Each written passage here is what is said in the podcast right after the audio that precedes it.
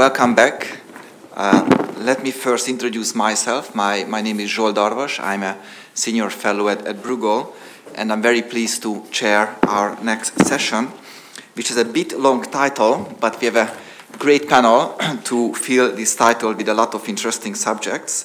So the title of the panel is Innovation, Labor Market Transformation, and Socio-Economic Reconstruction in Europe and Japan.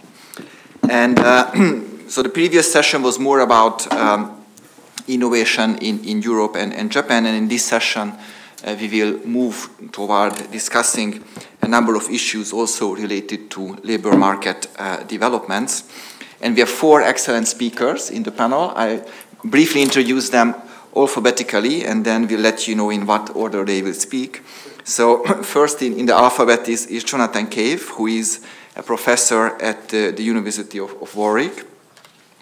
Then uh, Yoshi um, Matsubayashi, if I'm not mistaken that much, who is a professor at the, at the Kobe University, but you may know or you should know that he was a visiting fellow at Bruegel, and he was also a visiting fellow at, at Harvard University. then we have Georgios Petropoulos, who is uh, a research fellow at, at, at Bruegel. And last but not least, on the, on the alphabet, uh, Kazufumi Yugami, who is uh, associate professor at, at the Kobe University. And considering the, the topics that the speakers will, will speak about, um, uh, we saw that the best to, to start with, with Georgios, who will speak about uh, the Lisbon strategy and, and Europe 2020. uh, then we follow by by, by Yoshi, uh, then Mr. Yugami, and, and last but not least, Jonathan Cave. And I ask each panelist to limit their remarks to 15, maybe a little bit more than 15, but certainly no more than, than, than 20 minutes. And after each session, we will have a short discussion, uh, mainly for clarifying and understanding. And at the end, I hope to have uh, a much longer and more general discussion on all the topics which, which were raised in the panel. so, Georgios, the, the floor is yours. Thank you, Zsolt. Uh, so I'm going to talk about, uh, in, I, I, will focus on innovation. And um, as you may know, we have a very uh, nice strategy in place that uh, focuses on uh, Europe uh, in 2020. but this is not the first strategy that came up for um, promoting economic growth. Um, this is a 10-year strategy that aims at um, smart, sustainable, inclusive growth. But the key elements of the strategy is the greater coordination um, of national and European policy. And um, it is really key because it shows that to some extent we learn from the past strategies we applied and it didn't have the anticipated results. Like the Lisbon strategy that was introduced in 2000, uh, in 2000 and had as a target to make uh, Europe the most competitive and dynamic uh, knowledge-based economy in the world, cap capable of sustainable economic growth with more and better jobs and greater social cohesion by 2010. And um, I think it is uh, valuable to look back and see why this target was not achieved. In 2010, it was uh, in the middle of very severe crisis. Um, macroeconomic indices uh, were doing very bad. Uh, so um, what, uh, what can we learn by this example of a strategy that didn't manage to, uh, to fulfill its targets? Before that, let me uh, summarize very briefly uh, some of the targets of 2020 strategy. 75% of employment and 3% of uh, EU GDP to be invested in R&D. That was also a target in Lisbon agenda that um, uh, we didn't manage to achieve by 2010. Um, and fighting poverty and social inclusion, but I think a very nice element of this strategy is the specific national targets. And of course, some other main uh, st uh, strategies involved. Uh, so it is clearly that Lisbon uh, strategy failed in its target in um, almost every dimension, uh, like GDP growth rate, employment rate, um, and R&D spending. But we should not ignore the microeconomic developments in globalized world that we experienced the previous decade, and also that the fact that um, we had some at least improvement of the main index, uh, indices by from 2000 to 2010. So what did go wrong? Um, I mean, some of the reasons, many of them were identified by the midterm uh, evaluation report uh, um, by Kok in 2004, and some of them they were also mentioned by uh, the Sapir report. And first, the first um, thing we observe if we go back and check the objectives is that it was an overloaded uh, agenda. It was very ambitious. Um, so from the beginning, it was very challenging to achieve these uh, goals. Um, no account was taken of the different initial bases and capabilities of the member states and how to meet them, which brings also into discussion that we need to have some national tar uh, targets that go beyond the general EU uh, targets because of the various and many uh, asymmetries between European member states. Um, we had a, lack of determined political action, especially when we started seeing by the mid-term report uh, that things were not going on track and uh, we should uh, spend some more time defining the governance of the agenda. Um, poor coordination across member states, sometimes conflicting and shifting priorities, conflicting especially from the eyes of member states, and external uh, factors like the US uh, stock market bubble, September 11, uh, attack in US that uh, reshape um, um, the world, uh, the global, the global world as so we were thinking about it. Slow rate of ICT diffusion were some of the other reasons for this, um, let's say, not achievement of the goals.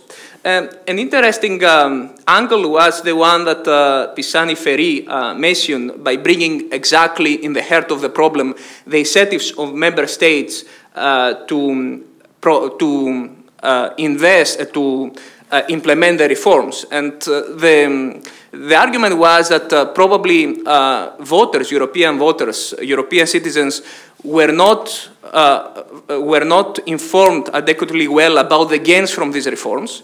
And also, um, in terms uh, of positive cross-border externalities, um, there were lack of incentives that there should be better connected between different member states. Then the financial crisis arrived and the program was out of track. So some valuable lessons that you can learn from the Lisbon strategy to the Europe 20 is that governance it's a very vital part of the agreement and uh, it is the only way to improve the implementation, uh, to have more effective implementation. Um, national targets can uh, add transparency because they give a clear idea to each country what it has to achieve, what reforms should implement in order to live to the to live to the uh, to satisfy the target. But also, and in this way, we improve uh, incentives because we can have somehow some externality mechanisms applying for uh, good uh, reform um, implementation in one member state to the other. And also, we observe the more enhanced role of European Parliament and civil society, so we have a more, um, let's say, um, uh, decentralized um, way to promote the goods of um, this agenda. Uh, of course, the crisis itself can uh, lead to closer coordination and surveillance, uh, surveillance, especially to the banking uh, sector, and that is good if we want to move forward with such a big goal that uh, uh, requires coordination. But on the other side, created a lot of frictions, South, Central Europe, that uh, create challenges that need to be overcome. And this is something we should be very careful. but what about the goals on innovation for the EU, Europe 20? So if we look um, at business enterprise, the dotted line refers uh, to the percentage of uh, GDP on R&D uh, expenditures by European businesses in, uh, in EU 28. Um, we see uh, that, um, for example, Japan performs much better than Europe. Uh, and um, if we uh, go to the gross domestic expenditures on R&D, not only the business ones, we see that um, uh, by 2014, Europe approached uh, the 2% um, of GDP, which is um, it's still uh, much below the 3%, especially if we take into account how this uh, curves increases over the years. We see only small increase. And we could say that the 3% target of 2020 then is very, um, uh, very ambitious in these terms, unless we manage uh, to uh, induce much more um, um, R&D expenditures in some way in this. And the key observation also is see Japan that uh, does very well, but by comparing the business enterprise R&D and the overall uh, um, expenditure on R&D, we see that in Japan, for example, business R&D uh, expenditures is um, uh, much uh, has much uh, much higher percentage in GDP, and probably that is also the answer for the European economy to induce more business R&D expenditures.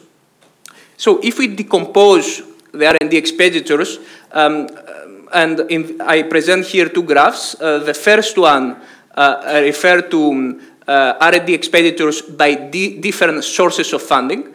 Um, we see um, that against, uh, again, I will uh, use as a, a, measure of comparison Japan and EU28 given the event. Um, so we will see that um, Japan uh, does, is much more active in industry and uh, industry funding sources than EU28. Um, only Germany from Europe, let's say, does quite uh, better than the other states in, uh, with this respect. Uh, we see that the government sector is slightly more involved in EU28, but um, what we see in Japan, and this is very interesting, is that we have sources of funding uh, other sources of funding, I mean, from higher education, private non-profit organization, that this is not so strong in Europe. Uh, in contrast, in Europe, we have uh, more funding opportunities come from abroad, while in Japan, that is not so much the case. Um, if we uh, focus on the distribution of uh, the expenditures by um, who uh, uh, performs them, then um, we will see that um, uh, again, Japan does much better in the business enterprise sector, as it was clear from the previous uh, side. Uh, but uh, Europe uh, does uh, relatively better in the higher education sector. Um, so um, this is something, a level of comparison that we can keep in mind to see the different structures of how R&D expenditures are financed in both countries. Of course, industrial policies play a role. Japan was um, uh, doing really well in that. Europe, uh, in the past, in the past decade, not so much. But we have seen uh, an increase uh, in European countries. I don't have a figure for EU28 here, but for example, we see how France uh, performs much better and how um, tax incentives uh, do better. So this graph represents the tax support as a percentage of total um, government support for business R&D. Uh, so in tax incentives, the, the gap between Japan and Central European countries closes, and, and this is um, a nice example how um, industrial policies can help to this business R&D direction that Europe is missing.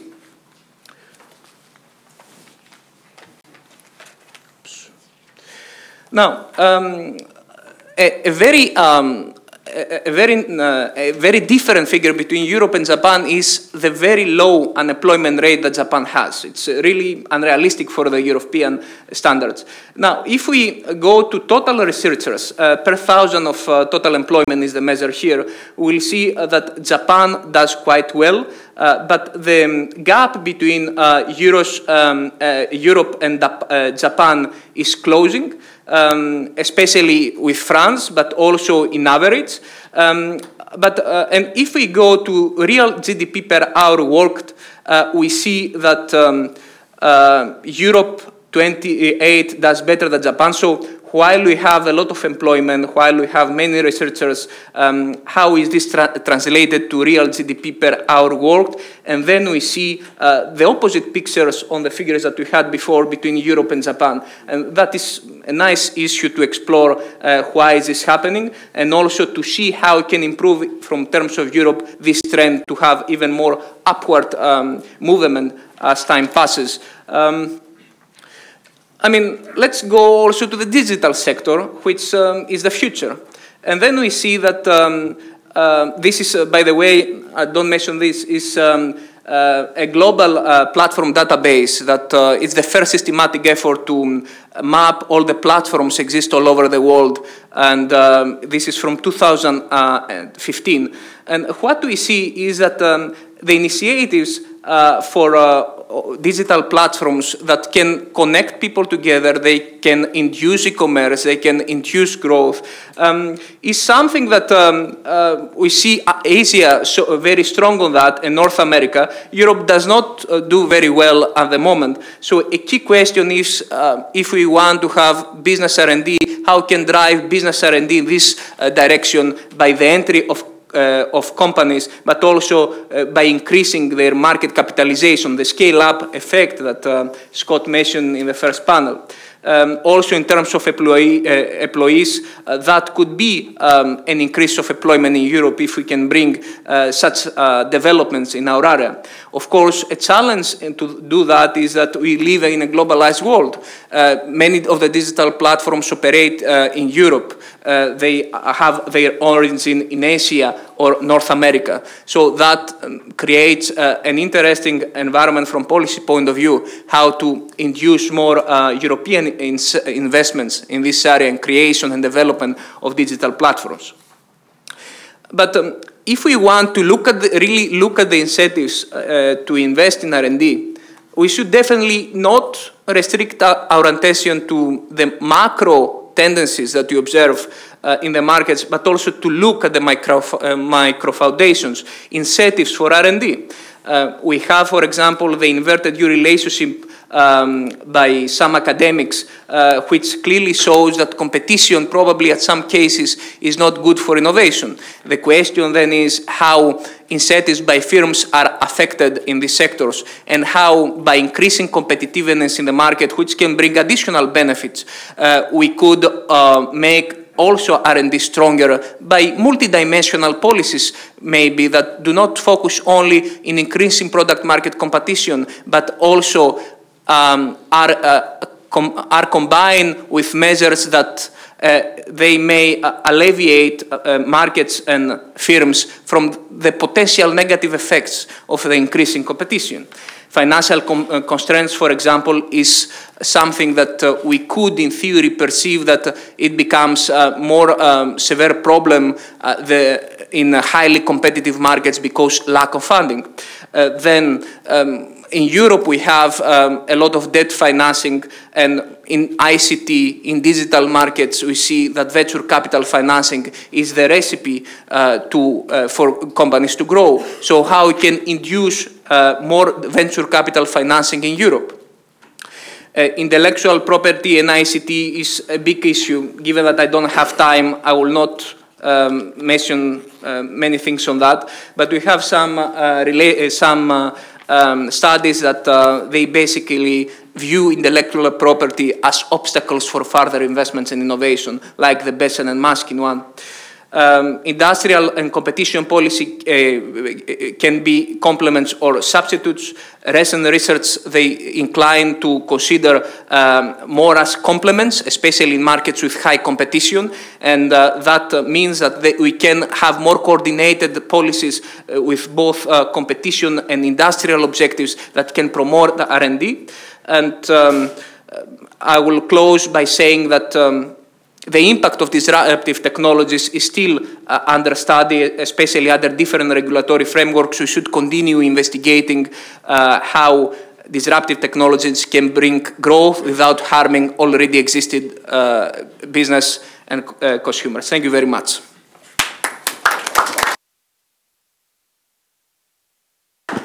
Thank you, thank you very much, Georgios, for, from starting from this failing EU targets to, to comparing many interesting aspects of Japan and European and also US uh, innovation and, and, research and development issues. Now let's let's open the floor for let's let's just a few minutes uh, for a few clarifying questions and, and comments. yes, please. I found your statistics about the digital platform very interesting.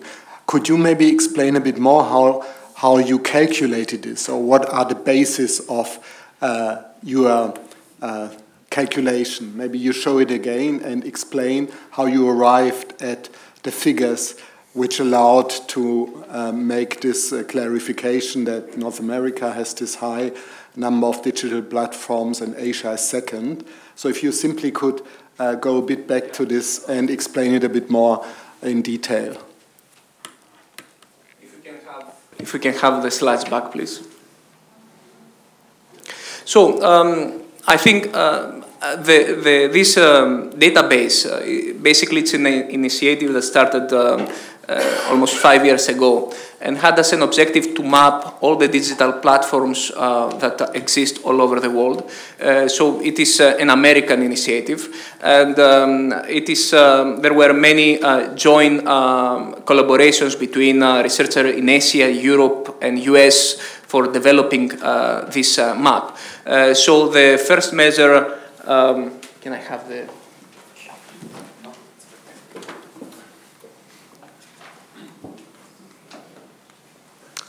Can we go to the end?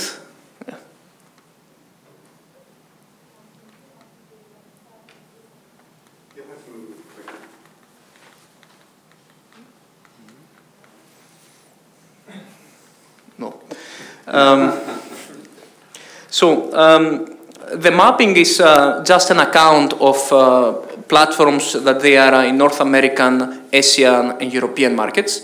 Uh, then, by, by the account of them, uh, they look specifically on the market capitalization of uh, each company in order to uh, develop the aggregate uh, figure and also to employment record of these companies uh, in order to come with the employee, employees record.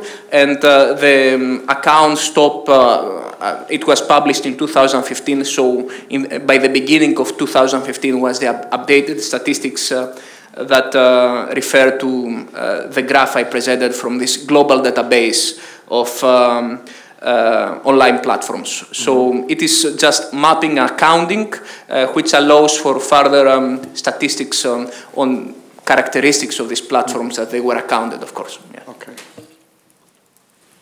Thank you. I mean, we apologize. There is a technical problem. Um, is there any other other question or, or follow up? Quick quick remark.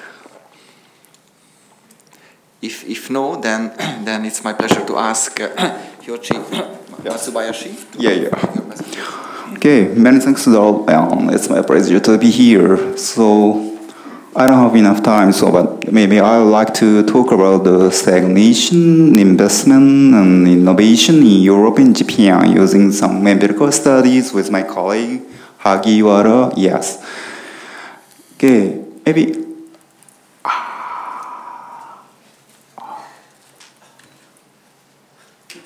Yeah. Eh, maybe. maybe. Okay, okay, okay. Over there. Over there, there, there. Keep trying. Keep trying.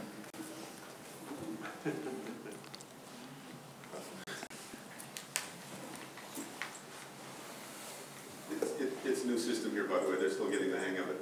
Okay, very wonderful innovation. And maybe last last year's conference, um, we talked about the Bruegel and Kobe the secular stagnation in Japan, Europe, and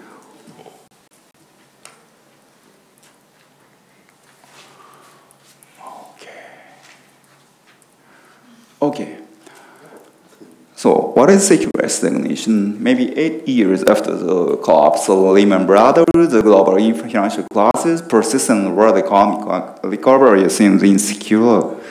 And maybe to, you know, that Larry Summers one of the most influential economists in Harvard and reviving Irving Hansen's maybe 100 years ago's concept of the secular stagnation to explain economic weakness in the US since 2008. But in my view or in Bruegel's view, maybe this may be the great for the, especially Europe and Japan because uh, they face popular low growth, popular growth, slow technical innovation, and low demand, low private shrinks, uh, private investment, especially corporate investment. So one of the key topics is corporate investment. So maybe you can see from this figure, uh, this is a picture of private investment in Europe, Euro area since 2000.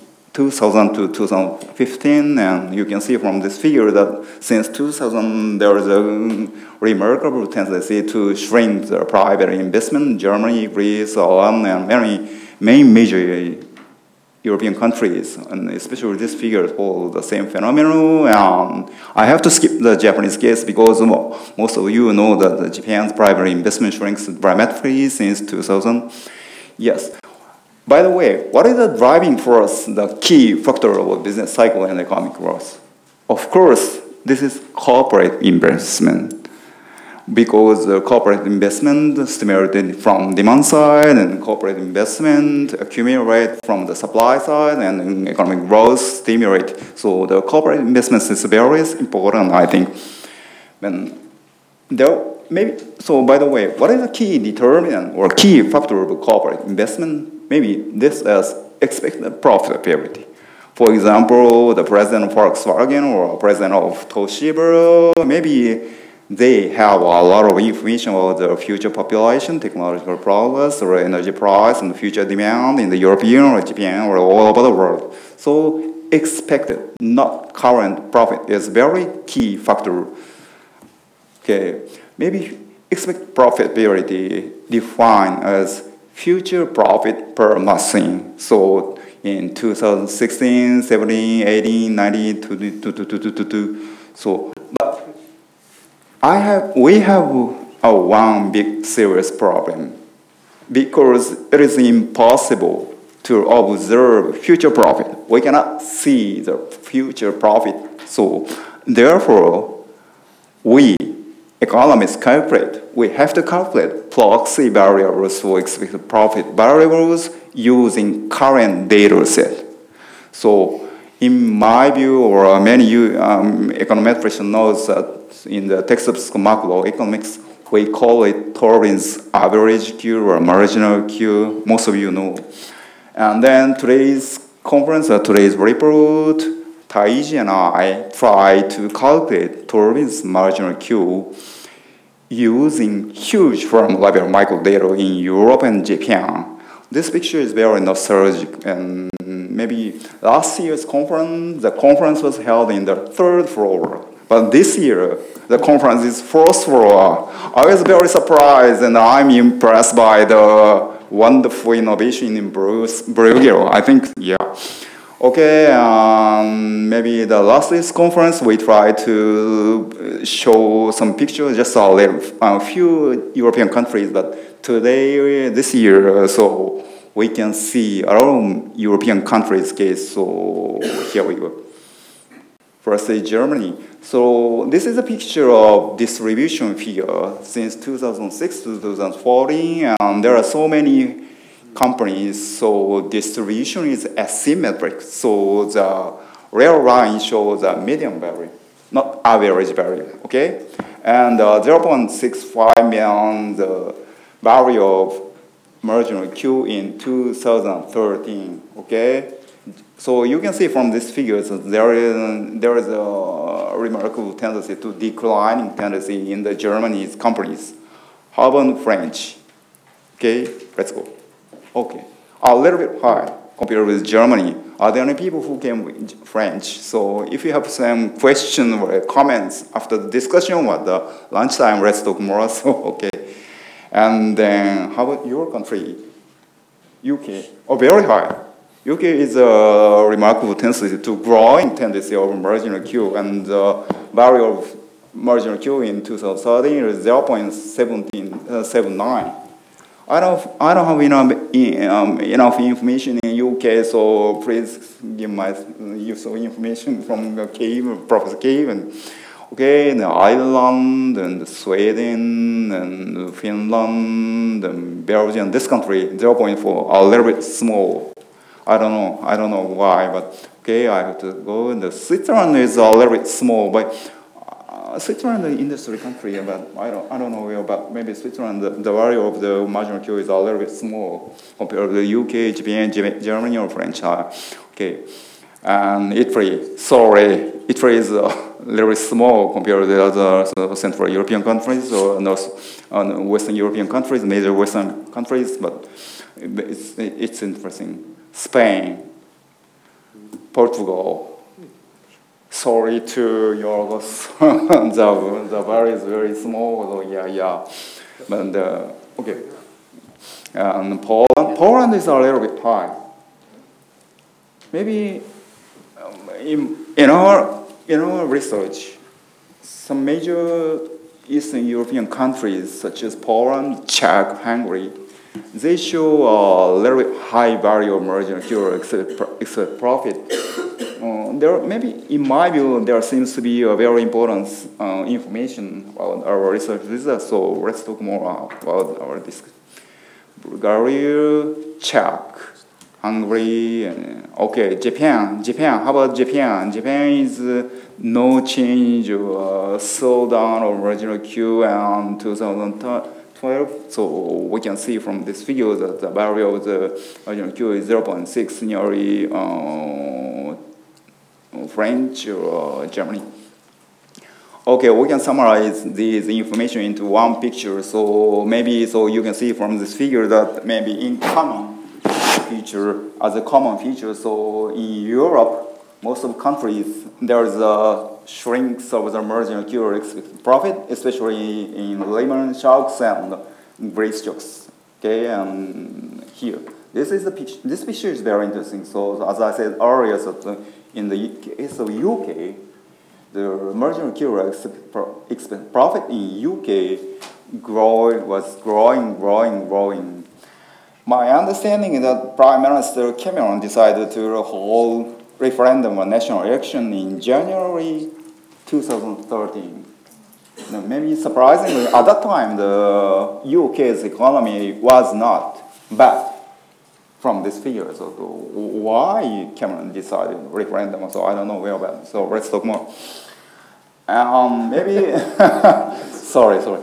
Uh, profitability in Europe have a tendency to decrease since the, in common the mid to, uh, 2000 and there is no visible sign of recovering except the UK. Um, it's likely that secular stagnation in Europe will continue. Um, okay, I have to skip. Um, this is a very uh, interesting picture that we have. We can summarize this information to one map.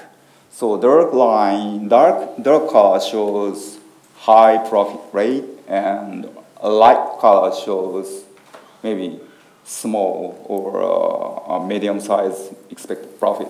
From this picture, so maybe surprisingly or unfortunately, non-euro members shows high marginal profit and uh, expected profit. And of, of course, in the French and Germany and some other countries shows high, uh, relatively high marginal Q, but in the South European countries, and then okay, maybe so there seems to be some factors which affect the discrepancy. For example, productivity, population growth, economic system. Do, do, do, do, do. So okay, maybe there are a lot of information in this map. Maybe I think it's it's very interesting. Okay. By the way, what is the driving force to move expected profitability or marginal Q? Maybe productivity is a key factor of expected profitability. So Hagiwara and I try to calculate TFP and then we try to some very simple panel regression and dependent variable with marginal Q and dependent variable TFP. And beta show the impact of TFP on marginal Q. Surprisingly, German shows a very high value of beta. And France, Japan, Spain, Italy shows a little bit small values. So maybe in my conclusion, the expected profitability is explained by the TFP and major European countries, and in particular Germany and France two of the greatest economies in the European region should be the first thing the initiative to accelerate the innovation, especially in the three, four, uh, uh, the experience in France is very important, I think. And another, but there is an, uh, an anxiety.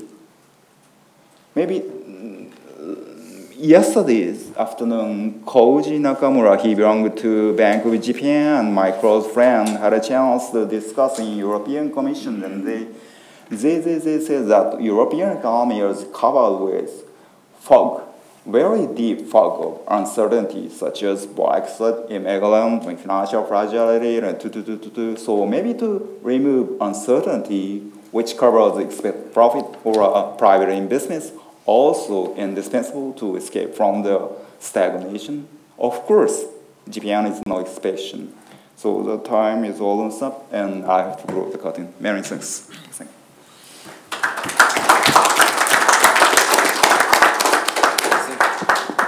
Thank you very much.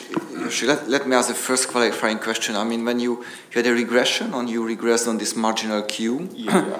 on, on, on TFP and you had country specific. So was it across firms or, or for a particular country? So what I, INT? First one. Yeah. yeah.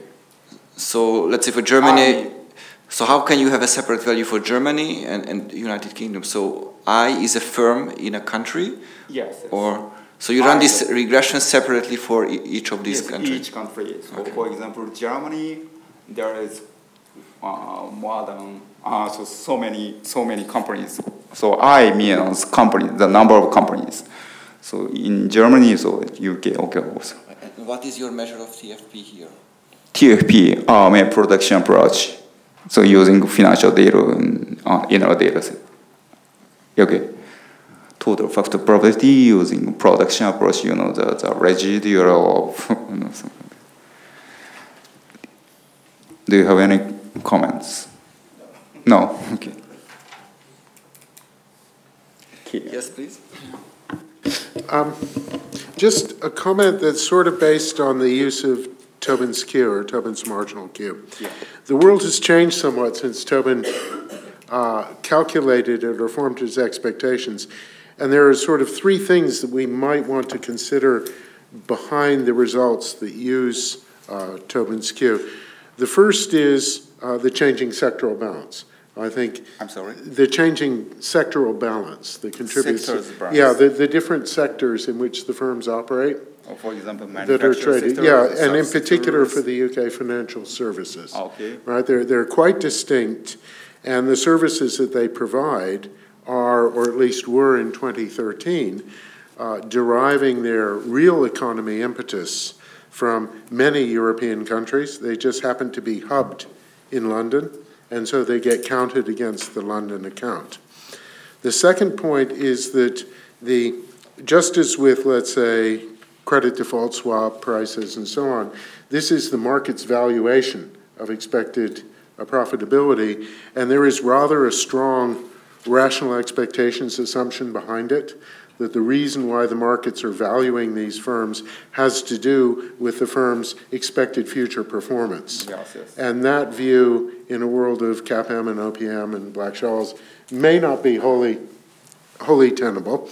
Um, and finally, there's this issue of competitive health, that in some of those sectors and some of those economies, the link between TFP in sort of real terms and profits of the firms may not be exact, because a firm in a monopolized or cartelized industry will be earning a higher rate of return, but it isn't necessarily something one should be uh, proud of or happy with. With regard to Poland, it's possible that Gerschenkron has a partial explanation, which is that the new Eastern European countries, having had not so much investment in the previous generations of technologies and product definition, may already be starting at a higher level. And in a lot of other progress indicators, the fact that they had so little to begin with actually counts in their favor because they don't have the drag effect of that sort of uh, yeah, hangover of the, the old times. And then the final thing is, it would be really fascinating to take these numbers, particularly the distribution of Tobin's Q above and below the median, which I noticed was more symmetric, for example, in countries like Ireland, and try to interpret that in a way that we could bring it then to issues of labor share and income distribution inequality because there is this kind of rough argument that inequality is the price that one has to pay for growth. And here I think we have a, a data set that could tell us whether that is true anymore. So uh, thank you for bringing it to our attention. Yeah, many thanks, Gibbs, and no, many thanks for the very nice information and nice sessions. And first is uh, the maybe Poland information. Um, I, I learned a lot, and thanks. And first in the case of UK, maybe there are some sectors which are not manufacturing sector, but in this case, we do not conclude financial sectors. Ah, oh, okay.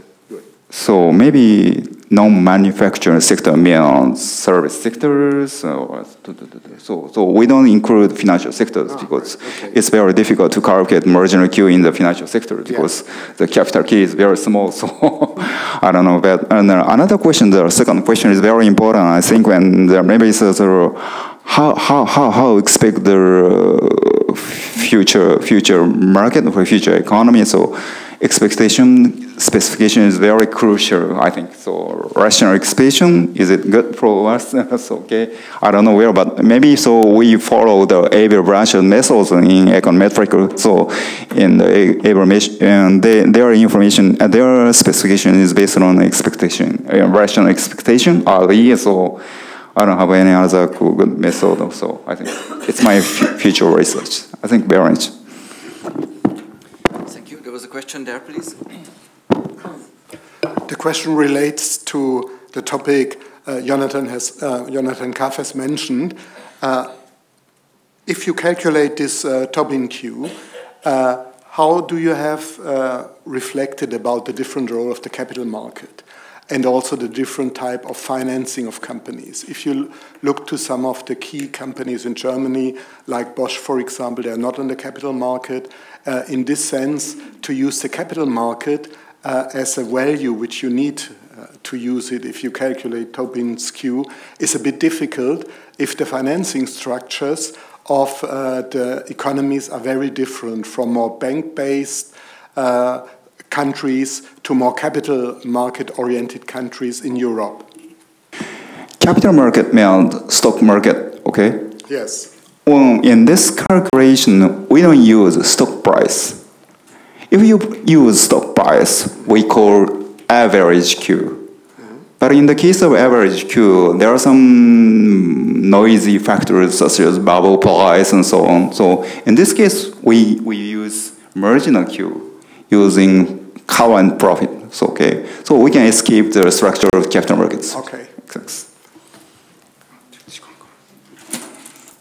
Thank you. Uh, if there are no further questions, then Mr. Yugami, the floor is yours.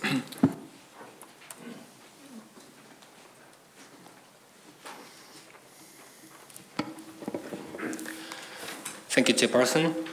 Uh, good morning. I'm Kazufumi Yugami. I'm with Kobe University. And uh, I'm very happy to be able to talk to you today. Uh, today, I'd like to talk about the impact of techno- technological changes on labor markets in Europe and Japan. Especially, I'd like to focus on the development of ICT on the wage distribution and employment growth in European countries and Japan by the knowledge of previous studies. Okay, I will show uh, the outline of my presentation. Firstly, I will overview the stylized fact of uh, the, about the recent changes of employment growths and the wage distribution in European countries and Japan. Here, the many researchers uh, referred the recent trend uh, as to polarization in the labor market. Secondly, I will uh, explain the underlying mechanism of the polarization in the labor market. And after that, I will uh, discuss the empirical evidences uh, in the European countries and Japan. And finally, uh, I will uh, mention some future issues and uh, the tentative impl- policy implications. Okay, uh, firstly, I will overview the recent trend of wage distribution and labor demand in Europe and Japan. In terms of wage distribution, many researchers have found that uh, the relative wage growth for upper and lower tail of wage distribution over the last two decades. And this trend sometimes uh, referred to as wage polarization. In addition, this wage, wage polarization have been accompanied by systematic, non-monotonic shift in the composition of uh, employment uh, across occupations. That is, uh, uh there has been an increase in well-paid skilled jobs and in low-paid least skilled jobs, and at the same time, a decrease in the middling jobs. Uh, the phenomenon called uh, phenomena is called job polarization. This polarization in the labor markets are found in many developed countries, including the US, European countries, and Japan.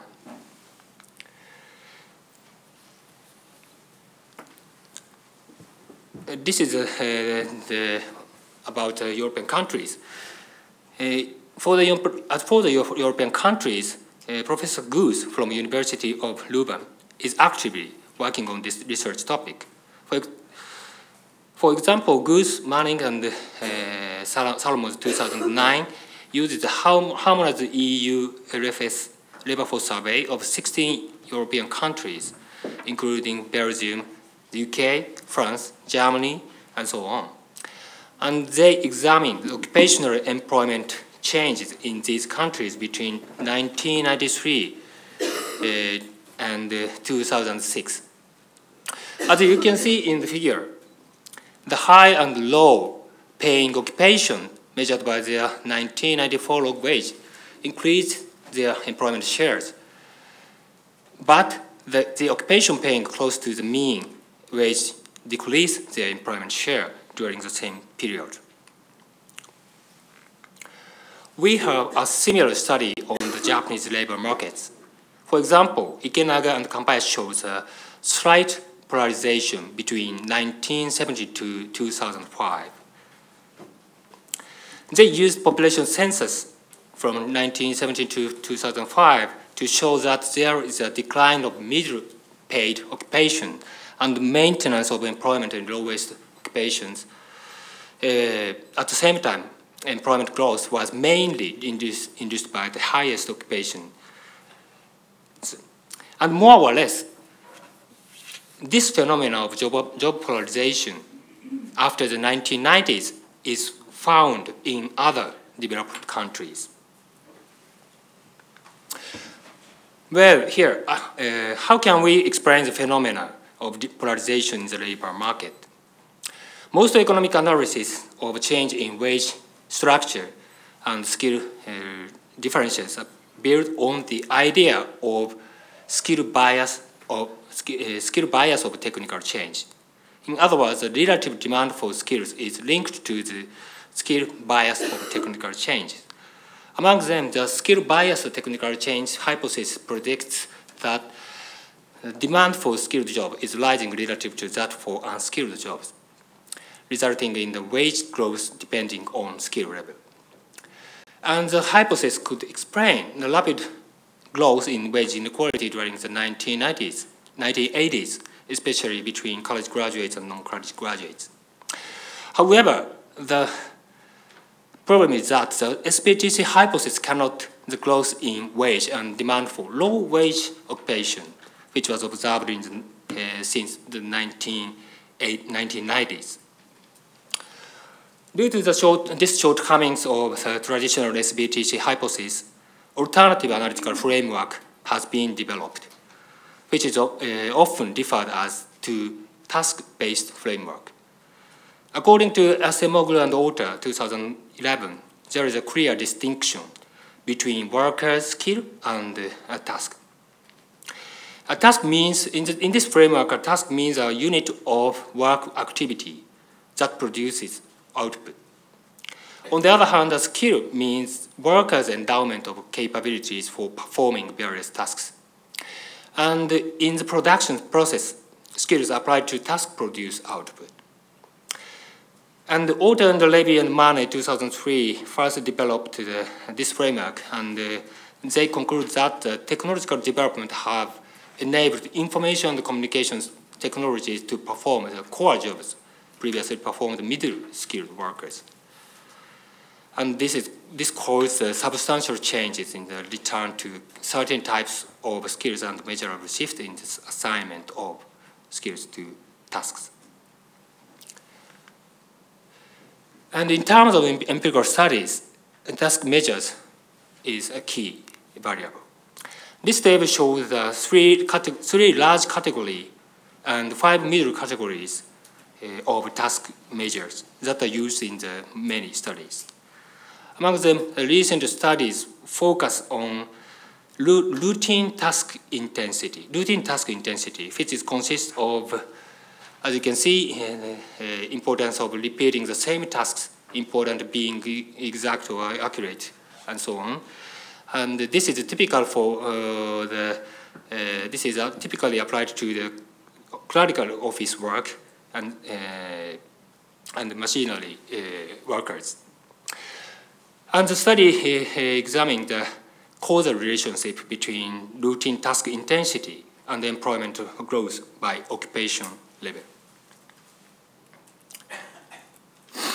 In terms of empirical, uh, sorry, uh, as for the uh, European countries, Goos and Mannings and Salomons 2014 examines the relationship between the task intensity and the uh, task intensity of each occupation and its employment growth. This table shows the uh, basic, their, their basic result. As you can see, the routine task intensity is high for middling occupation uh, and uh, the middling occupation decreases the, the, uh, their employment share between 1993 to 2010.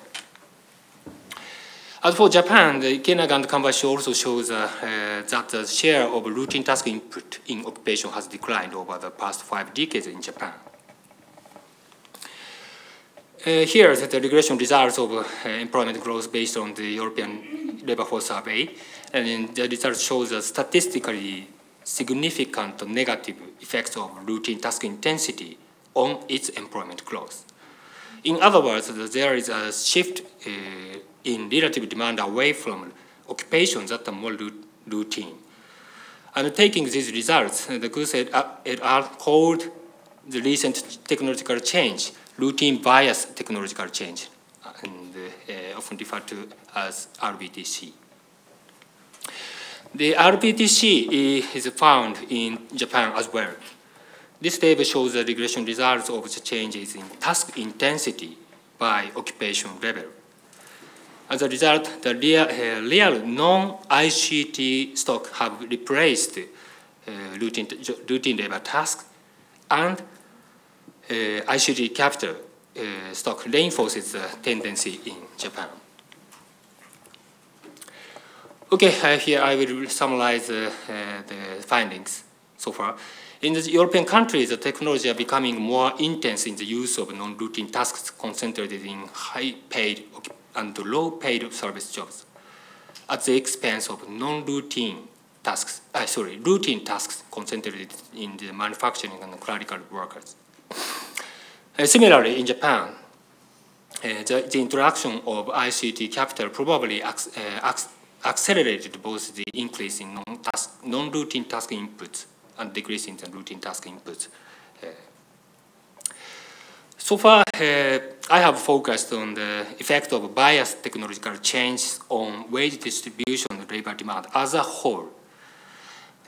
However, the task-based framework can be applied to other aspects of wage differentials.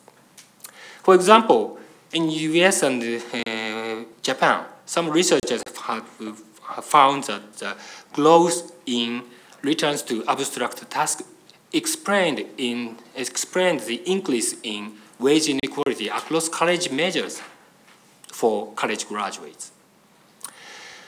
In addition, as for the uh, gender wage differentials, Black and Spitz owner uh, concludes that the relative decline in routine task inputs and the relative increase in abstract task inputs among women explain the substantial fraction the, of the closing gender wage gap in West Germany. eventually, uh, in order to clarify who is replaced by the new technology, we should address the relationship between job task intensity and workers' skills.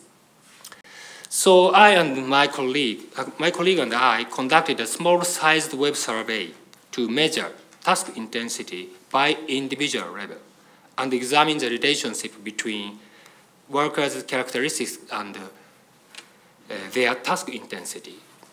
In the US, uh, the Professor Autor from MIT uh, has already been working on this topic, but unfortunately I have not found uh, uh, similar examination in Europe and Japan so far. This table shows uh, the regression results of each of three tasks intensity for individual level on her or his characteristics. This is very preliminary exercise at present, uh, but uh, the results show that uh, the intensity of abstract task, um, which, is, uh, which is shown in column 1 and column 2, individual job mainly depending, depends on occupations. But uh, female workers is uh, female's low use of individual, uh, female low use of abstract task persists after we control for the occupation and other human capital uh, variables. As for the uh, routine tasks and uh, non-routine manual tasks, measures of human capital used in this regression estimation, in particular, high, higher education and uh, years of labor market experience are significant predictors of within and as well as between uh, occupation variation in job tasks. Okay, so these results show that uh, higher education and job training are important for the worker in the in more rap, more rapid growth, uh, rapid change of technological progress in, in this area. area. That is uh, the uh, ordinary uh, conclusion, but this is my, th that's all my presentation. Thank you very much for your kind attention.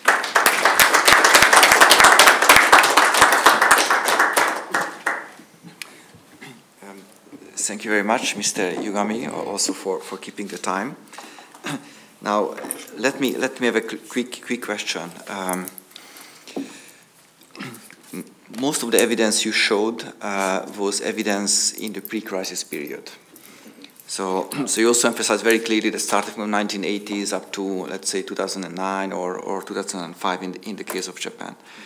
But if we, if you look at labor market development since the crisis, then what can, we can see, at least for the US and Europe, I'm not sure about Japan, but in US and Europe, only jobs with, with tertiary education has increased, and in fact, you know, jobs with, with lower qualification have declined. The number of those has, has declined quite significantly and, and rapidly. So, so we also found this, this middling hypothesis as support for that in, in Europe with a little, with a little bit different technique. But, but again, most of these uh, developments I think come out from the data in the pre-crisis period. Why? Since then, both related to the crisis, also perhaps due to an acceleration of, of, of technological change, um, things may have evolved differently. So uh, probably you're not, not able to comment that because data is unfortunately lagging a lot. But I just wanted to highlight that that uh, we may have we may have a new chapter since let's say in the in the past five, six, or seven years. Yeah, please, please if you wish, please, please. Yeah. Thank you for your comment. And uh, yes, uh, these uh, these studies uh, mainly based on the the data uh, for the period of, um, before the crisis. Um, so the, the, interpretation, interpretation will change the, by using another uh, and after the crisis, uh, the data after the crisis. So, but the, I would like to say the I would like to speak. and I would like to present the long, uh, middle or long-term change, um, long-term and structural change uh, uh, occurred by the technological progress in the developed countries in this presentation. But uh, yeah, uh, and uh, in the future, the technology. My, my, presentation is to my presentation concludes that uh, new technology replaced the middle occupation in the, in the last two decades, but uh, now the AI and so on, the high, more uh, mm, another technological change changes occurred, and uh, these change, these technological changes um, have potential and will probably substitute the um, one um, substitute the, the abstract tasks in the future. Uh, so, so yes, uh, this is uh, my presentation is based on the previous studies yeah, before the crisis. So sorry, and thank you very much for your comment. Okay. Thank you. Are there any other quick comments or, or questions? Yes, please. Yes, uh, you had the question on your table statistics before implications. Um, the, uh, the explanation power of your model seems much uh, higher for the last column, the manual task, than for the other one. No? The R square, I mean, the, you think it's uh, enough power in your model? Or? R square, yeah. Mm. Thank you for your question. Uh, Could you switch off the mic? Ah, thank you. Thank you for your question. Yes, uh, the R square is very low, and uh, yeah, then uh, there is a, uh, another uh, potential potential determinant of the task intensity and variety of variation of task intensity.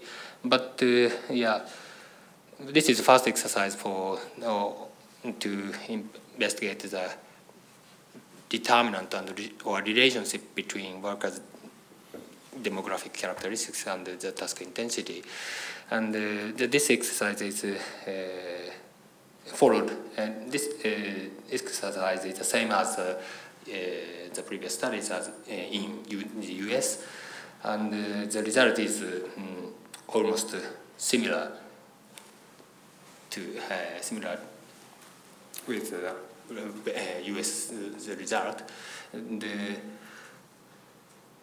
most of the uh, task intensity, most, most of the intensity of uh, most of the task intensity depends on the occupation itself. Occupation itself, because uh, the R square uh, rise when when we control for the occupation. so yes and uh, we, we, we, will, we will have to further the, to further the, uh, look for the another determinants of the yeah, task intensity. Thank you very much. Thank you. If is there another question or comment? Um, if not, then I would like to invite Jonathan Cave for his presentation. He will, he will not use slides if I know well. Yes, I don't trust the technology. No, no, no, not required. Oh, yeah. Um, because I think we've already seen some very good and very useful slides that really helped to set a number of empirical issues into, into focus. I'm going to give a view from a slightly different perspective. I'm, I'm a theorist by training, and so what interests me are the sort of hidden explanations behind a lot of the phenomena that we see, because I think very often with policy, we see something, we interpret it according to existing theory, and we make a policy intervention according to that theory. And that kind of endogeneity does produce certain unforeseen consequences. So the first thing I want to draw attention to is that I think there is a sense in which the face of labor itself, the face of employment and people's engagement in paid work, no longer quite serves the functions that we've traditionally associated with it. Among the challenges about which we've already heard are, for example, unemployment. Not simply high levels of unemployment, but unemployment and underemployment, by which I mean people being used in occupations that don't require or reward their input or their skills, and therefore don't motivate them to form human capital and relationships, is worse at the beginning and the end of the age distribution. And those boundaries of between economic activity and underactivity are creeping in towards the center. And this is a real problem. Uh, we can see it in Europe, certainly in the southern European countries, where the younger generations are systematically underemployed, but also in the older generations, where towards the end of a person's working life, the working life is being prolonged by the collapse of public expenditure systems. So we keep people in work because we can't afford to keep them in old age. And it works to a degree because their utilization of healthcare services and other things that are socially expensive goes up when they retire, not when they become old.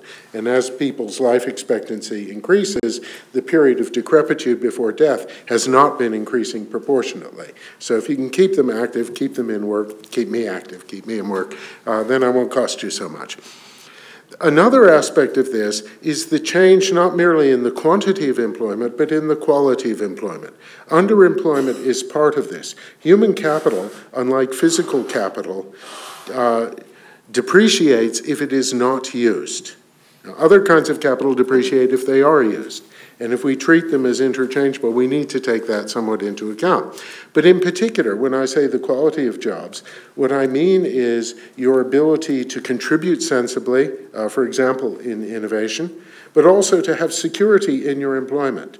And the reason why that matters is that the employment relationship is not simply a matter of bringing a labor input to a productive process, it carries many other things not only the creation of value, but the distribution of value. The distribution of value through wages, even more than redistributive tax policy, is how we make everybody participate in the economic growth of areas. And if people are unemployed, they move from being a contributor, or at least a claimant to stuff that hasn't first passed through government, to being something that's identified as a social cost. More than that, it is a vehicle for the distribution of what might be considered public services. In economies like the United States, the key thing you get from a job is not a wage, but is health insurance, or at least before the passage of the Affordable Care Act, which also means that people's labor mobility is reduced because when you change jobs, anything that is wrong with you becomes an uncovered pre existing condition. So just as Andrew Oswald and Danny Blanchflower found with home ownership, these things that reduce labor mobility from place to place, from job to job, from employer to employer, reduce happiness and reduce efficiency and effectiveness because labor cannot then move to its most efficient occupations, which is what labor markets require. It also provides social standing. We have seen, particularly in the depths of the recession, the social position of those who are not seen to be contributing deteriorate quite markedly. And in countries like the United States, this polarization has reached the point of generating actual violent forms of confrontation and social cost. It is also, the last thing I'll say about this, something that Marx reminded us of a very, very long time ago, that for many people, Work is their principal contact with reality, by which he meant that in the workplace environment, you see other people in a position like unto your own, and you recognize that your problems are not necessarily your problems, and that there are ways of addressing them, either through organized labor or through political means or something else. Now, technology comes into this, because if we become isolated from each other through the decentralization of work, and its measurement through the performance of routine tasks scored against each other, that socially reformative, self governing process is short circuited. And so one would need to be a little bit concerned about this. Now, there are various explanations for why we've gotten, found it so difficult to distribute wealth to the great bulk of the people. And I think what we just heard about the polarization the increasing polarization not only between skill classes but within skill classes, which is entirely consistent with sort of network externality effects, where if one or two people can do the entire job, one or two people will win, and unless you make sure that everyone else gets a piece of that, they will opt out and you won't necessarily get the best even out of the ones who do win. So there are some explanations which are cyclical that unemployment, of course, goes up and down as the economy goes up and down. But here I think the relative rate of adjustment is the critical point. That if we move people in and out of jobs less quickly than we move financial capital in and out of jobs, the operation of the cycle will create a ratchet effect that drives out the use of actual human physical labor. So I think there's a certain kind of hmm, complex system aspect to this that, that's quite obvious. There's also stagnation and secular stagnation, and that's been uh, magnificently addressed by Yuichi. I won't say anything more about it. There is, however, this question of displacement. When Brynjolfsson looked at this stuff about two or three years ago, he said, no, no, there's no technological displacement going on at all. But that was before things like artificial intelligence and machine learning. It was before algorithms found a role on the boards of directors of major venture capital organizations. Uh, it's not simply routine, but routine is a large part of this because the performance of routine tasks bears on the quality of work. But if we have machines that can now do the non-routine tasks and can explore the change in those tasks, then I think we have a, a, real challenge that we need to address. And hopefully we'll be able to discuss some of that. There are also demographic changes. And of course, you know, in my generation, we had the baby boom, so when we were all young, we thought that the world was young and there would be jobs there and we could study anything at all. And that stored up a certain kind of flexibility and resilience that I don't see in my university students today. They prepare to become quants in the city. I'm, I do financial economics. And if they can't get those jobs, and many of them can't, or if the quants get squeezed out uh, by algo trading or whatever other reason, or they find that the culture of life in those occupations is not what they hoped, they are not able to switch to other occupations. When I found that it wasn't a good idea to go to medical school after four years of preparation, I heaved a great sigh of relief. I thought, oh, good, I've had all the enjoyment out of this, I can do something else. So I think that the, the putty clay aspect of human capital is something else we need to bear in mind. Now, we do spend a lot of time trying to give people ICT skills. That's largely a waste of time. Most people coming to university, at least, and going through secondary school, have these skills. Learning how to use those skills, taking due account of the environment in which people acquired them, that is, I think, a more fundamental challenge. Now, there are other things. Um, we have these generational effects. Uh, the current generation, the millennials, for example, don't engage with the older generations in the same way as previous generations do. They don't necessarily see, trust us to look out for their interests and prepare a role for them. So it may be that rather than trying to force today's young people into yesterday's jobs or yesterday's concept of what a job is, we might want to give them a little space to invent something or find out ways to capture some of the value they create through their non commercial activity. Now, other things have happened which have more strongly technological flavor. Uh, we've heard mention already of things like Uber. There is a notion that instead of having jobs in that stable relationship, we have what has been called the gig economy, where you move from small engagement to small engagement. And that does have, for certain people in certain periods of time, a tremendously beneficial effect. It gives them a kind of freedom, particularly if the jobs they're doing are not rewarding or are not secure. But you exchange one kind of insecurity for another. And the evidence that we now have from people engaged in things like TaskRabbit and, and Uber and so on and so forth is that there is a kind of Stakhanovism that takes place. Stakhanovism, for those of you who are too young to remember it, was a Soviet scheme in which there was a quota for workplace productivity. And if you achieved this quota as an individual, you were rewarded. You got a nice transitory award. And then what you had achieved became the quota for the next period. So gradually, people were set against each other, the conditions of life were driven down, and the measured productivity of the employment was driven up. Of course, the actual productivity, either in welfare terms or in whole, uh, whole industry or whole firm terms, was driven down because of the increasingly stressful nature of the, uh, occupation. But that has been facilitated by these technologies, and if we simply endorse the technologies because they improve the immediate bottom line of the firms involved, um, then we see that there are certain strains that can take place. Now, other things that I want briefly to mention. One of them is complexity. These are complex systems. Uh, labor markets are complex systems. Complex systems have certain characteristics, uh, which I won't go into, but two of the characteristics that are worth mentioning one of them is emergence, that they have systemic behaviors, behaviors at one level, whether it's the whole economy level or the individual level, that have their source in other levels and cannot be modeled. So, micro-founding macro behavior of labor markets is probably a mug's game. Emergent behavior is defined as behavior that cannot be anticipated. In other words, there isn't a unique equilibrium, but it can be predicted if you have enough information.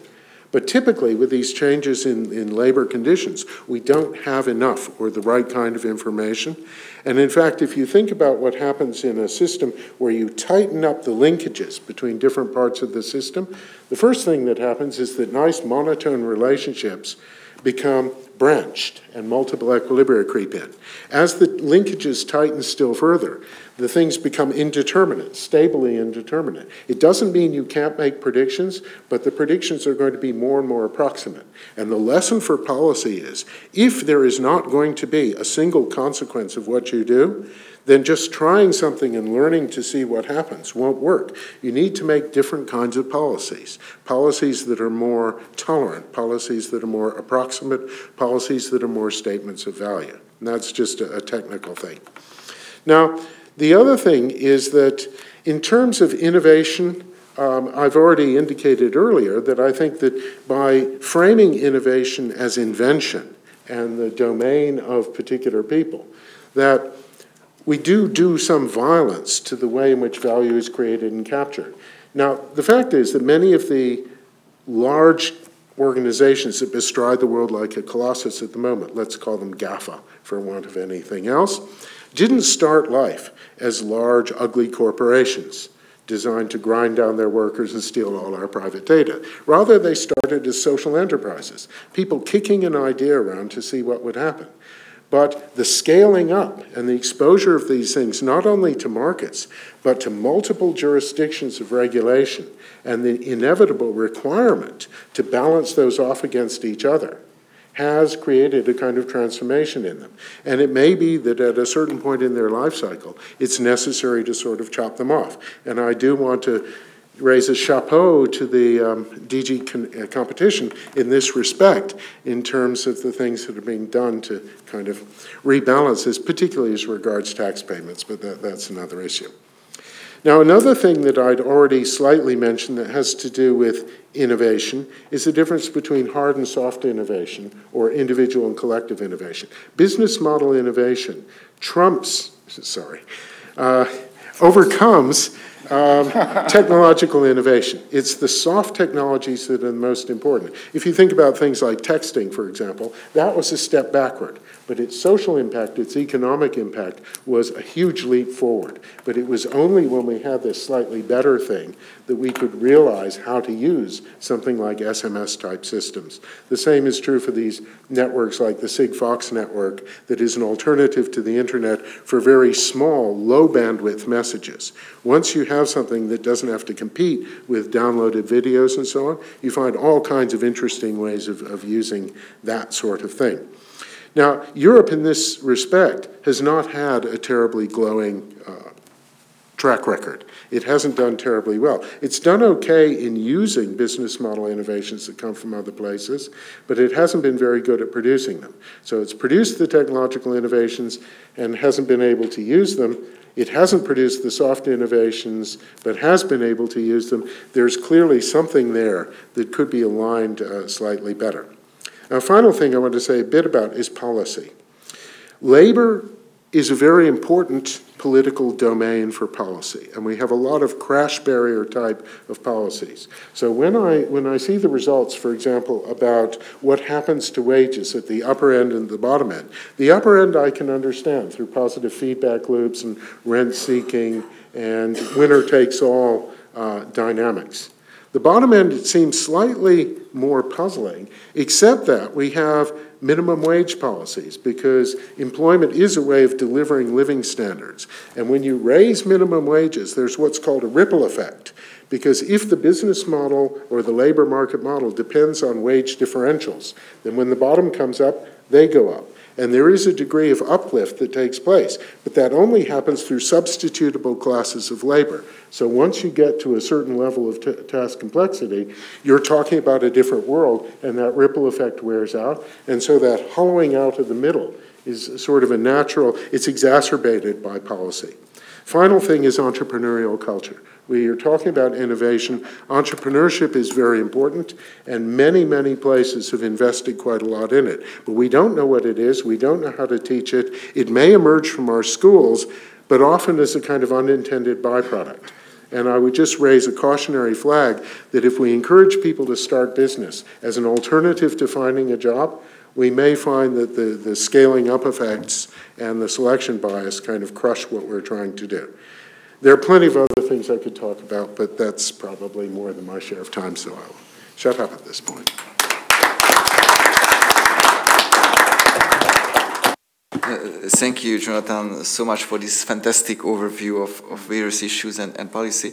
I mean, I can't resist asking one more question, and, and that's related to education. So, how you think the current education systems in Europe should be redesigned, reformed, changed to to more be supportive of, of the challenges coming from, from technological change? As an economist, this is a very uncomfortable question for us because we get criticized all the time for teaching obsolete paradigms in an obsolete fashion. And I think that's absolutely true. I run the mathematics and economics joint degree course at Warwick University, so I'm between economics and mathematics. Coding, in particular, not econometrics, because we have packages for that, but the ability, for example, to put together simulations, uh, agent-based simulation models and so on, these are absolutely vital. My son now works for something called the Open Data Institute, and he began by doing sort of policy wonk stuff and training stuff. But when he started coding these things, his learning transformed to an entirely different paradigm. So I think in that sense, I'm not saying we eliminate departments, but I am saying that the use of skills that are reusable skills, like coding skills, in the context of learning specific disciplinary topics, can be quite transformative. That's a kind of minor thing. There's something that operates at the secondary and primary level, which is to give expression to entrepreneurial activity. And when people, I mean, we now have programs that say to students, come up with a business model, come up with an idea, come up with a website or something like that. They get a mark, and then they go sit on the teacher's shelf. That is a real problem. And if those things could find expression through seeding for ventures among young students, we used to have this in America when I was growing up. And it did kind of work. Not because it produces the businesses of the future, but it produces resilience and an appreciation for risk taking that goes along with the educational experience so that that doesn't become a protected environment from which you graduate into a world which is anything but protected. Um, so. sounds, sounds, very good. Thank you very much. Now, so let me open the floor now. And um, I mean, we have not much time, but we still have some time. So feel free to give any comments, questions to, to Jonathan or any, any other speakers.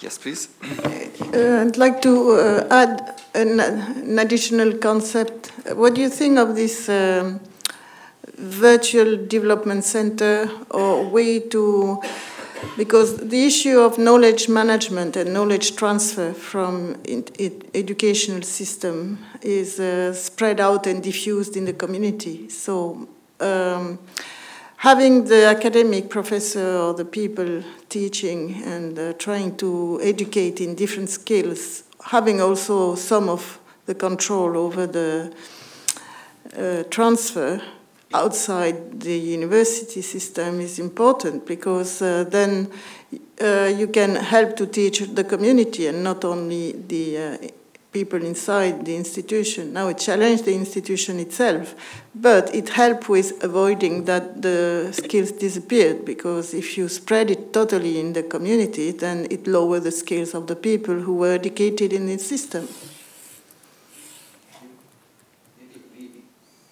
We may comment, uh, collect a few, few questions or, or comments.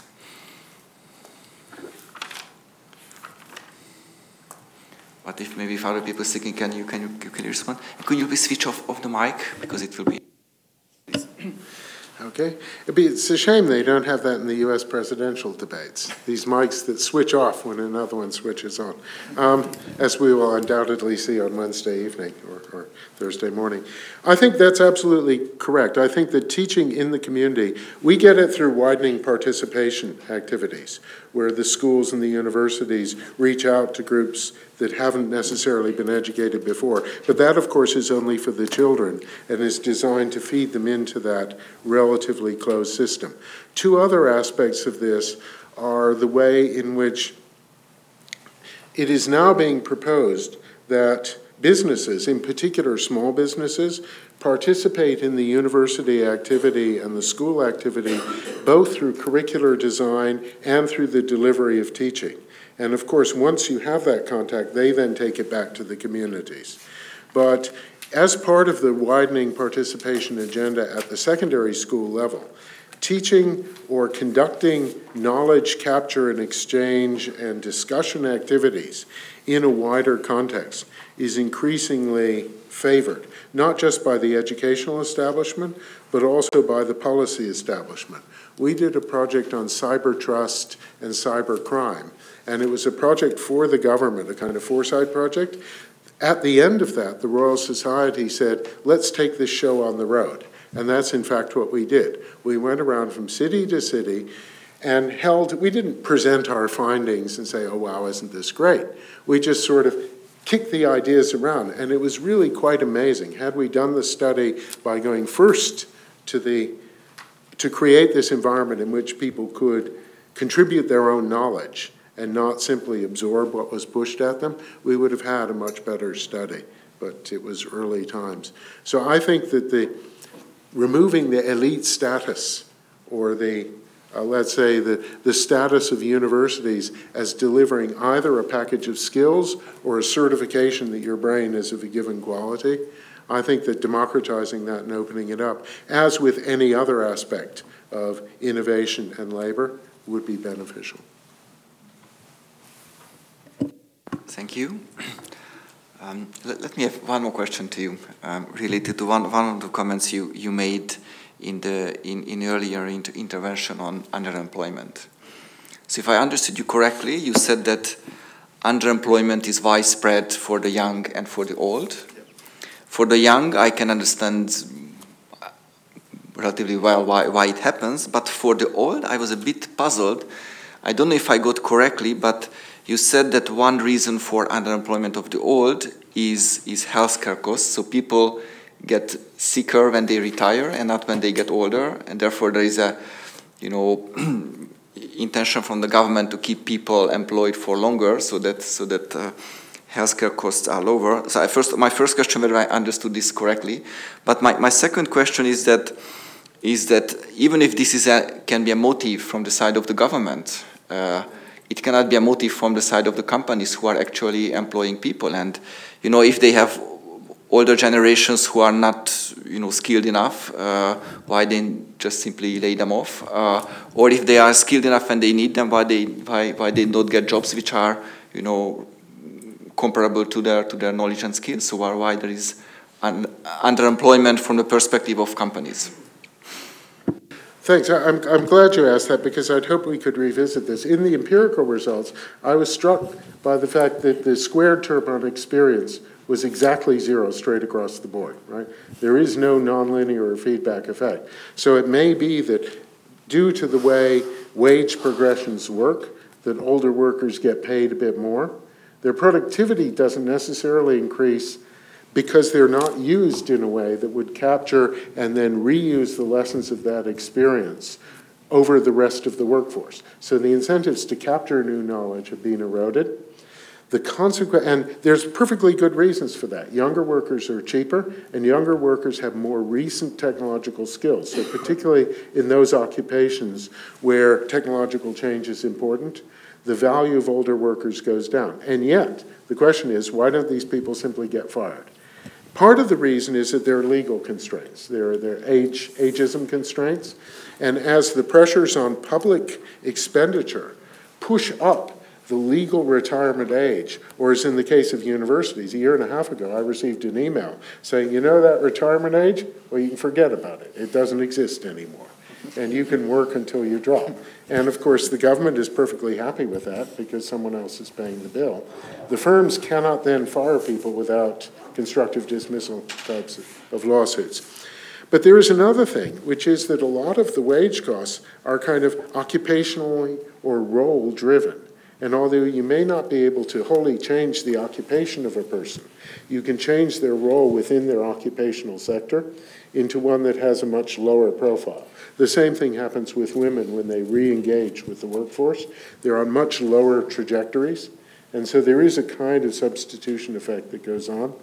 So they're underemployed because their unique contribution to the enterprise in terms of the enterprise knowledge capital is not captured uh, because there is no payoff to capturing it, particularly in high-tech industries, and particularly not the more the young get squeezed, so that there's probably a close connection.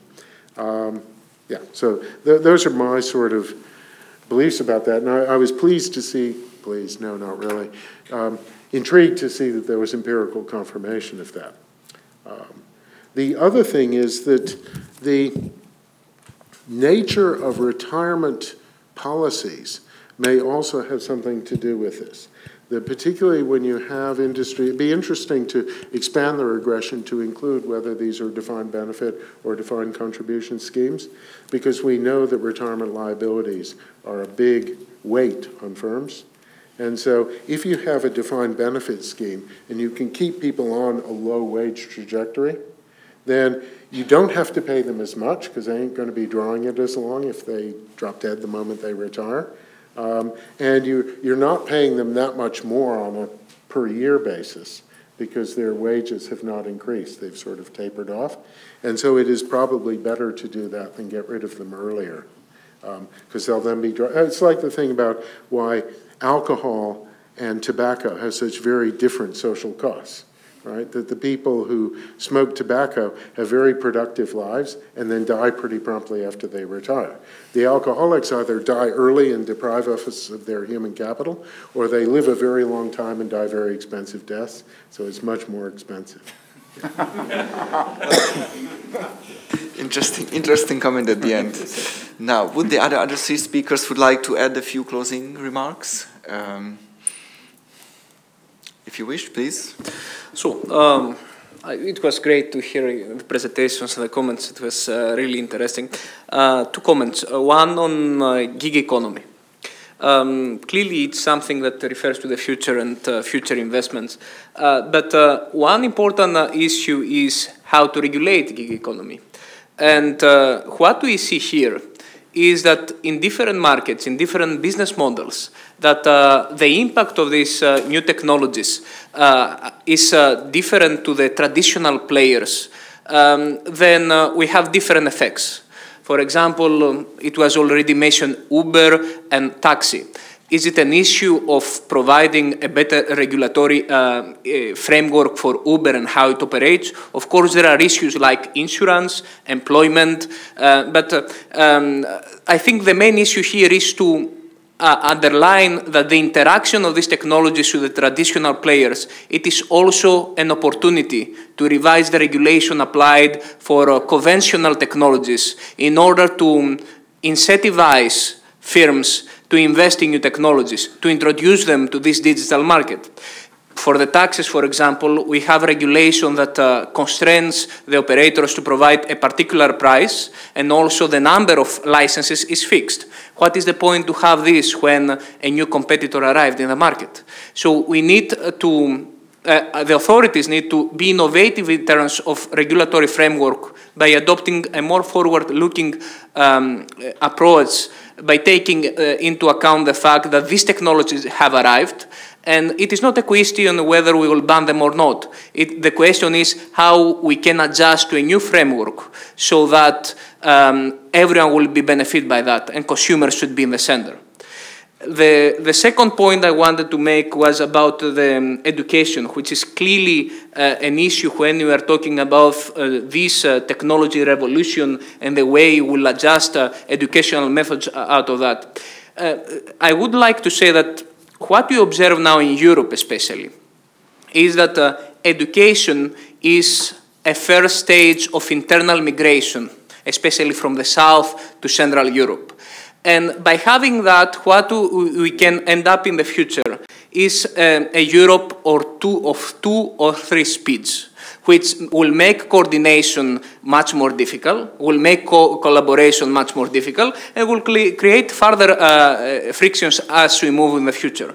So we have talked uh, we have talked in many different environments and fields about harmonization, about uh, further uh, coordination on efforts. But for me, the first priority is to have this coordination of efforts in education by joint educational problems, uh, programs, by bringing uh, students in uh, countries that they are relatively more poor th poorer than the others in touch with these technologies to try in this way to close the gap. Thank you. Thank you very much. Um, Yoshi, would you like yeah, some? some yeah, yeah. It's my pleasure to be here. So because we can calculate empirical studies using European countries' data, but it's very difficult how to how to interpret or how to understand because many many Japanese people do not have enough European countries information. So so, so again, many thanks for this conference, and maybe it's very fruitful for us and very innovative. Thanks. Thank you very much. Yugami, please. Yes, thank you very much. And uh, yes, uh, in this presentation, today's presentation, I uh, mainly focus on the the outcome of the uh, the technological change on the worker side, but uh, uh, of course, it is important to uh, consider the policy um, response and to the change of technological change and the impact of the worker side. And uh, um, yes, uh, I'd like to, to um, consider more the labor market policy, especially active labor market policy is very important become more important important to the in the era of rapid um, technological changes. Thank you very much for uh, attending my yes, thank you. Thank you very much, and we are just on time. So, so would you like a few? no. Okay. So we are we are just on time. Um, my only job now is to thank all the four speakers for their very great and interesting contributions, and for all of you for participating in this debate. So there is a lunch which will be served uh, in, the, in the room uh, where also the breakfast was served. And we will start at 2 with the, with the policy panel, uh, yeah, from 2 to 3.15. So thank you and see you in an hour.